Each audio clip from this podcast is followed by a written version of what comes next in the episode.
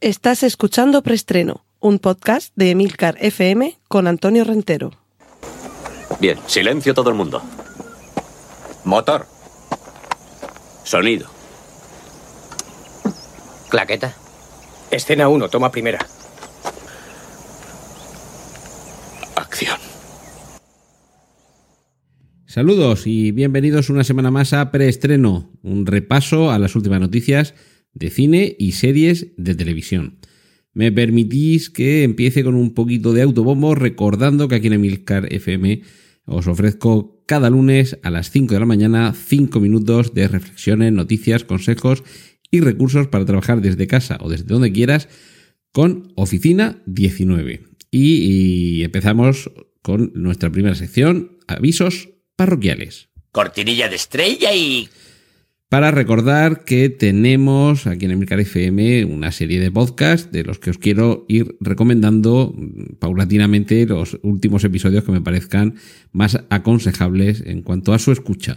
Y me vais a permitir también que repita, porque hace poco os recomendé un podcast de bacteriófagos, pero Carmela García vuelve a estar de actualidad porque precisamente una de las facetas profesionales en las que se ha desenvuelto durante los últimos años ha sido la ganadora del Nobel este año, y es la edición genética mediante la herramienta llamada CRISPR, escrito, suena CRISPR, pero quitadle la E al final, o sea, CRISPR, y es, eh, ella os lo va a explicar muchísimo mejor de lo que yo lo puedo hacer en su podcast, en su podcast Bacteriófagos, pero básicamente es la herramienta y el procedimiento para poder editar genes, casi nada, propio de película de ciencia ficción. Cortinilla de estrella y...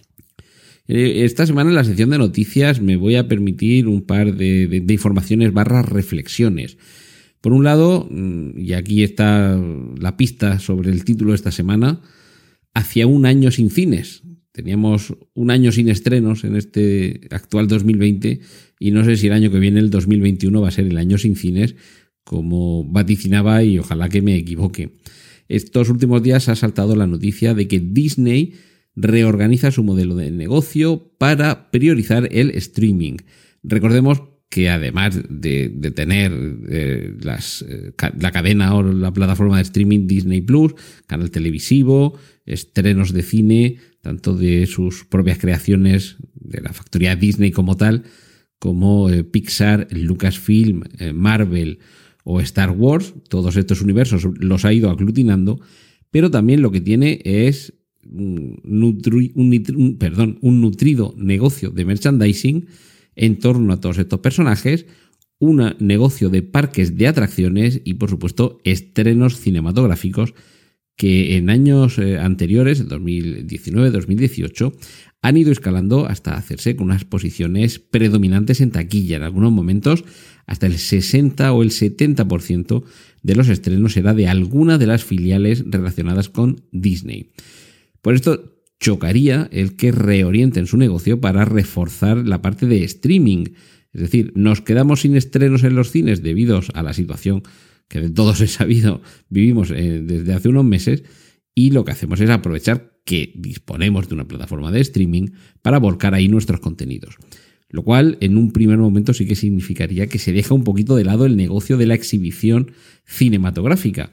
Por supuesto, para terror de toda la industria que tiene que ver con las salas de exhibición y para preocupación de los que nos gusta disfrutar el cine en las salas de cine. Que sí, que en la tele, por muy grande que sea, los que incluso en casa llenamos una pared entera con un proyector, llegamos a tener algo muy similar, muy parecido, que se puede acercar, pero no es el cine. Y, bueno, no deja de ser un negocio el poner el contenido en una pantalla, sea esta cual sea, pero está claro que perder el cine es algo que va más allá de una pérdida económica. Aquí entraría en contraste una noticia que he recibido también en estos, últimos días, que tiene que ver con un boom en Reino Unido de los cines independientes, mientras que las grandes carreras, eh, perdón, cadenas cinematográficas están comenzando a cerrar esos, esos multicines, esas eh, múltiples salas comerciales, en, perdón, múltiples salas de cine en centros comerciales. Y, ya digo, mientras tanto son otros cines más pequeños, más independientes, que a lo mejor no tienen tantas salas ni dependen de una cadena de ámbito nacional, una cadena de cines me refiero, están pudiendo reaccionar con cierta agilidad a esta situación tan complicada. Me imagino que en muchas ocasiones esto tiene el mismo paralelismo que en otros sectores o en otras industrias, en las que la agilidad del pez pequeño le permite meterse por unos eh, rincones, por unos sitios más estrechos por los que no podría pasar un pez más grande. Y esa agilidad, esa flexibilidad, ese pequeño tamaño, es posible que aquí esté también operando porque permite un margen de maniobra que un mastodonte con docenas o centenares de salas de exhibición por todo un país, evidentemente, no tiene. Relacionado con esto, desde luego, está el disponer o no disponer de estrenos. Si ya la semana pasada os estuve comentando la cantidad de estrenos que quedan pospuestos, imaginaos de qué va a vivir el cine si no tiene estrenos o tiene muy pocos o los que tiene no son de películas de grandísima repercusión en un contexto en el que desde luego si ya era difícil en ocasiones llenar una sala de cine, ahora no es que sea difícil, es que para empezar no puedes, no puedes llenar una sala de cine, se debe mantener la distancia de, seguridad y las medidas higiénico-sanitarias pertinentes para que no haya acumulaciones de público, que se mantenga la, seguridad, eh, la distancia social y que todo sean medidas eh, que redunden en esa seguridad. Y claro, donde antes te cabían 250 personas, hoy gracias y puedes colocar a 100. Y por supuesto todo esto tiene una repercusión final tanto en la taquilla como en los ingresos que se quedan en el cine y en las distribuidoras. Por eso digo que eh, puede ser una solución para algunos de estos cines el reaccionar en consonancia a cómo lo han hecho las salas independientes o los cines independientes en Reino Unido, sorteando un poco la dificultad de ser más grande. Y por contra, para quedarnos en casa siempre vamos a, vamos, siempre estamos teniendo la alternativa de las plataformas de streaming. Una de las últimas en llegar a España, aunque se está extendiendo por otros países, es Pluto TV. Pluto como, como el perro de... Seguimos, no salimos del universo Disney, como el perro de los dibujos animados del ratón Mickey y el pato Donald, Pluto TV, ofrece, según los países, aquí en España, según he estado viendo, son 40, pero bueno, según los países hay distintos, eh, distinto número de canales, temáticos gratis online. ¿Dónde está, entre comillas, la trampa? En que hay publicidad, en que cada cierto número de minutos, 15, 20, 25 minutos, se interrumpe la, emisión en streaming para añadir uno, dos o tres anuncios, es decir, algo parecido a las cadenas televisivas tradicionales, pero en este caso en streaming. Ojo, porque yo he intentado verlo a través del ordenador y ha sido tarea imposible. Hay que descargar una aplicación o bien para el dispositivo móvil iOS o Android pero también para dispositivos móviles eh, que, bueno, los dispositivos inteligentes que se conectan a la televisión, que funcionan en el universo Amazon y las eh, televisiones inteligentes. Para los Smart TV también hay versión de este Pluto TV para que se instale esa, esa aplicación y ya a partir de ahí podamos seleccionar los canales ya digo, muy similar a, cualquier plataforma de streaming en su funcionamiento, pero también hibridando con esos canales temáticos con lo que pueden ofrecer plataformas como el Movistar Plus, por ejemplo, Orange y compañía, en las que te, introducen una serie de canales eh, de cine, de series, de documentales, infantiles, y en fin, la, oferta que hay de producción no es especialmente para perder la cabeza, tampoco es que no sea nada atractiva, pero en cualquier caso, ya digo, es que es, gratis. Y que es verdad que de vez en cuando te ponen anuncios, pero bueno, es que nadie nos va a regalar duros a cuatro pesetas. Cortinilla de estrella y... Y vamos con la sección de cine. Dos trailers nuevos. Hank, lo nuevo de Fincher, de David Fincher, en un espectacular blanco y negro, contándonos todas las peripecias en torno al rodaje de la que para muchos y durante décadas fue la mejor película de la historia del cine, Ciudadano Kane una fotografía que yo creo que ya por derecho propio se hace acreedora del Oscar a la mejor fotografía de 2020. Y otro día hablamos de cómo van a estar los Oscars este año con tan pocos estrenos. Pero la película, desde luego, resulta una, por lo que se ve en el tráiler, resulta una lección sobre, sobre cinematografía y una carta de amor a ese cine detrás del cine, con un cuidado exquisito. Y en este caso, David Fincher sí que se aleja del cine más truculento al que nos tiene acostumbrados en ocasiones, pero desde luego cualquier cosa que ruede Fincher, aunque sea el vídeo de la comunión de sus hijos, merece mucho la pena. Y por contraste, porque en este caso creo que no estamos ante una obra maestra, aunque tampoco dudo que va a ser una película eh, entretenida, Yu Jitsu, sabéis, el nombre de un arte marcial eh, japonés de, lucha, de combate, de defensa personal, que bajo ese título nos presenta a un maestro de, este arte marcial luchando contra alienígenas. ¿Y quién es este maestro? ¿Quién es este Obi-Wan de las artes marciales luchando contra invasores del espacio exterior? Nada menos que Nicolas Cage. Así que, sabéis, Jiu-Jitsu dentro de ese subgénero, no con carácter peyorativo, sino con carácter descriptivo, que dentro del cine son las películas de Nicolas Cage. Cortinilla de estrella y... Y vamos con la sección de series.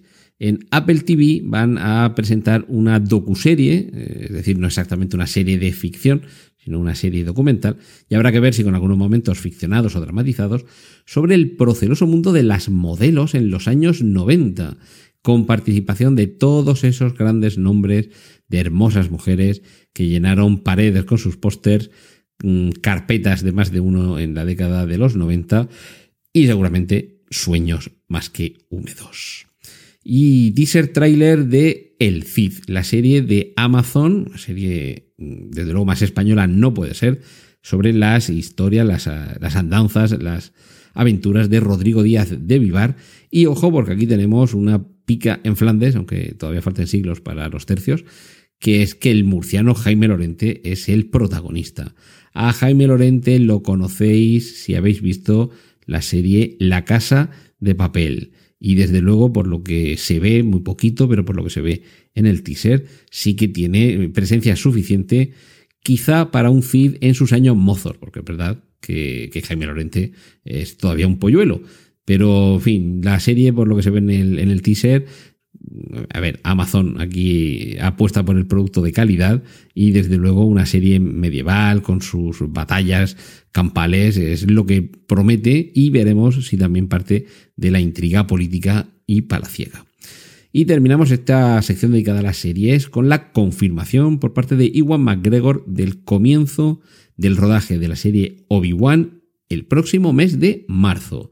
Apenas falta medio año para que llegue ese momento y eso ya supone comenzar la cuenta atrás para ver por fin en formato televisivo, porque inicialmente siempre durante años estuvo eh, rumoreando que esto se convertiría en una película, las andanzas del venerable maestro, aquel eh, primer maestro que nos enseñó a todos los caminos de la fuerza. Cortinilla de estrella y y entramos en la sección de cómics. Natalie Portman revela que Diane Foster tendrá cáncer en Thor, Amor y Trueno. Thor, Love and Thunder es, la cuarta película ya de, Thor, claro, porque la tercera era Ragnarok, la segunda El Mundo Oscuro, y llevamos mucho tiempo sin ver al personaje de Diane Foster, que interpretó Natalie Portman en la primera película. También tuvo una pequeña aparición con truco, con truco porque había un momento en el que le daba un beso el personaje de, eh, de, Diane Foster a Thor, y como no estaba Natalie Portman eh, el día que rodaron aquello, pues lo rodaron de espaldas, y la actriz que le daba el beso a Thor, a Chris Hemsworth, fue su esposa en la vida real, la, actriz española Elsa Pataki. Pues bien, Natalie Portman regresa al universo Marvel, regresa a la franquicia, al personaje de Thor, interpretando al mismo personaje y, según ella ha confirmado, para llevar al cine una de las más controvertidas, queridas, admiradas y desde luego importantes eh, sagas o, arcos eh, dramáticos dentro del personaje, que es en el que la doctora Diane Foster desarrolla esta enfermedad, desarrolla el cáncer.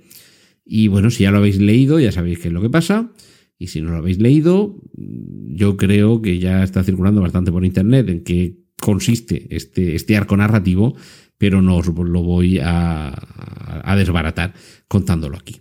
Siguiendo en el universo Marvel, el Doctor Extraño estará en Spider-Man 3 y parece que está cada vez más cerca esa confirmación de que en el Spider-Verso de imagen real vamos a tener a todos los Spider-Man juntos. Esto quiere decir que junto al actual Spider-Man, Tom Holland, van a aparecer Andrew Garfield y Tobey Maguire. Esto va a ser un momento único y desde luego refuerza esa interconexión entre el Spider-Verse y el MCU, el universo cinematográfico Marvel, con base de personajes y en este caso con ese nexo de unión que tiene que ver con la continuación de las aventuras del Doctor Extraño en el multiverso de la locura y que era algo parecido a lo que ya nos había mostrado la película de dibujos animados eh, Spider-Man Into the eh, Spider-Verse, en la que veíamos ese multiverso con distintas versiones de Spider-Man y ahora sería eh, aprovecharse de las distintas versiones de Spider-Man que ya conocemos del cine en imagen real. Cortinilla de estrella y... Por cierto, se me olvidaba, se me olvidaba, esto sigue en sección cómics.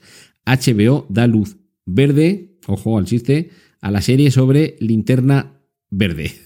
En fin, perdonadme el chiste, en el cine no funcionó nada bien la película, realmente con Ryan Reynolds, pero es que mm, en, televisión tengo la sensación de que está funcionando muchísimo mejor el universo DC que el universo Marvel, que no es que esté funcionando mal, pero me da la sensación de que por las distintas series, eh, algunas de ellas interconectadas entre sí, DC sí ha sabido leer lo que demandaba el público en la pequeña pantalla, no tanto en la grande, y a Marvel le estaba pasando un poquito al revés. Vamos a ver si ahora con las nuevas series del universo cinematográfico Marvel en la plataforma Disney se ponen un poco al día.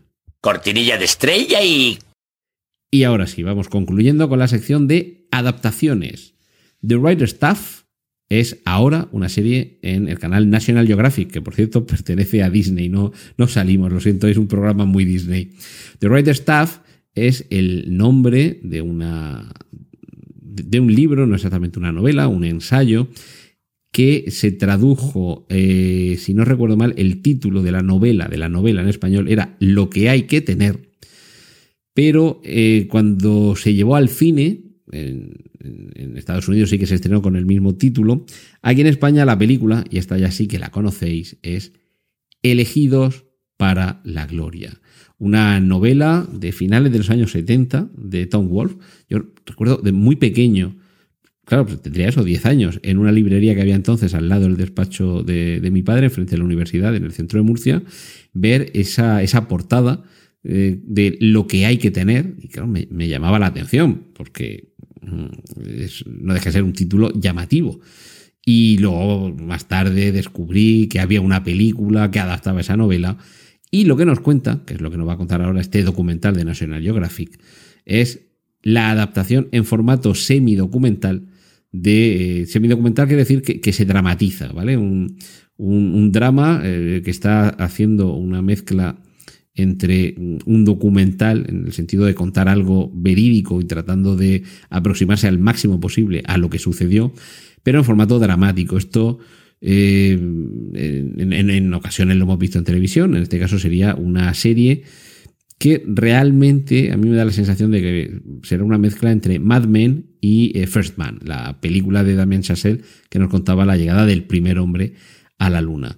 Si no habéis visto la película eh, Elegidos para la Gloria y os interesa mínimamente todo lo que tenga que ver con la exploración espacial y la carrera espacial en el cine, vedla, disfrutadla, porque es una película magnífica que uno no se cansa nunca de ver y, seguro que os deja con ganas de más y así eh, podréis disfrutar cuando conozcáis a la tripulación del Mercury, que es el programa en el que toda esta serie de grandes nombres, de grandes leyendas de la exploración espacial desarrollaron su vida en los años 60, en el umbral de la llegada del hombre a la luna.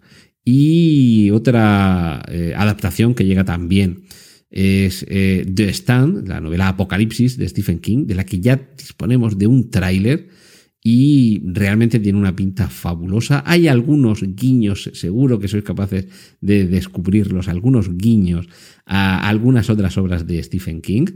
Y yo recuerdo que ya hubo una adaptación televisiva, yo creo que fue a finales de los 80, a principios de los 90, era bastante floja, realmente. También reconozco que a mí la novela no tampoco me mató, ¿vale? Hay novelas de Stephen King que, que adoro y otras que sinceramente no creo que me las vuelva a leer nunca y otras que las he devorado con, con avidez muchas veces. Eh, Apocalipsis o The Stand no es una de ellas, pero la serie sí que tiene, claro, la actualización en la forma de, narrarlo todo y de, de, ponerlo en imágenes es seguramente más acorde a los tiempos actuales, así que sí tengo la sensación de que va a ser una serie que merecerá mucho la pena ver. Cortinilla de estrella y y hasta aquí hemos llegado esta semana. Os agradezco que sigáis ahí al otro lado, que preestreno siga siendo para vosotros una referencia para estar atentos a todo lo que pasa en la pequeña pantalla y en la gran pantalla, aunque últimamente a la gran pantalla acudimos poco. Así que a ver si reforzamos eso, vamos un poquito más al cine y la semana que viene seguiremos aquí. Un saludo de Antonio Rentero. ¡Y corten! Gracias por escuchar Preestreno puedes contactar con nosotros en emilcar.fm barra preestreno, donde encontrarás nuestros anteriores episodios. Genial, la positiva.